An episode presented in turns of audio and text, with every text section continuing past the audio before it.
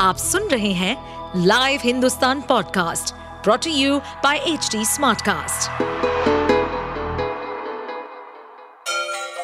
Ganga किनारे बसे राज्य उत्तर प्रदेश की खबरें पॉडकास्ट में आपका स्वागत है इस पॉडकास्ट में हम सुनेंगे छोटे शहर इटावा से लेकर राजधानी लखनऊ, चमड़े के शहर कानपुर और राम की नगरी अयोध्या जैसे सभी शहरों से जुड़ी राजनीति, विकास, मनोरंजन दल बदल फरेब और अपराध जगत की सभी खबरें उत्तरकाशी के सिलकियारा सुरंग में फंसे 41 मजदूरों में से छह मजदूर यूपी के श्रावस्ती ज़िले के थे।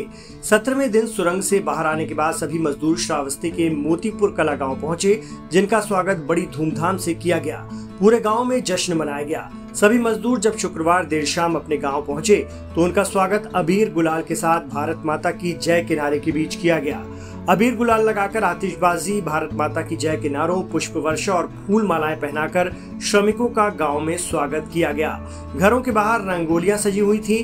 गाँव में पंडाल सजाकर खुले मैदान में लगे डीजे की धुन पर गाँव के लोग थिरक रहे थे।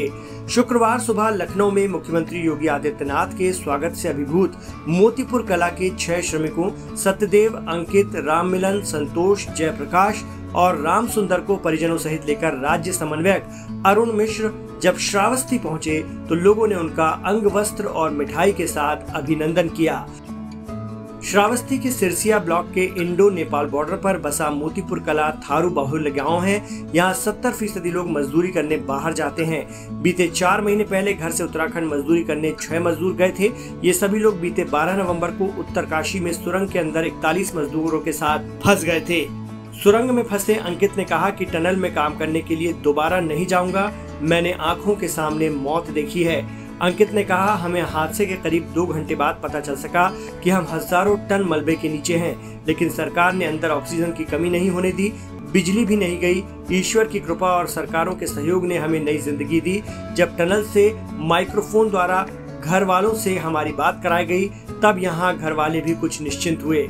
अंकित ने कहा कि सुरंग में टाइम पास करने के लिए हमारे पास कुछ भी नहीं था, सिर्फ़ मोबाइल था, लेकिन वो चार्ज नहीं था। बचपन में हम लोग जो खेलते थे, राजा रानी चोर सिपाही का गेम, पेन और पेपर में लिखकर टाइम पास करने के लिए वही खेलते थे। बाकी ढाई किलोमीटर का टनल था, उसमें हम लोग वॉक करते थे और योग भी करते थे।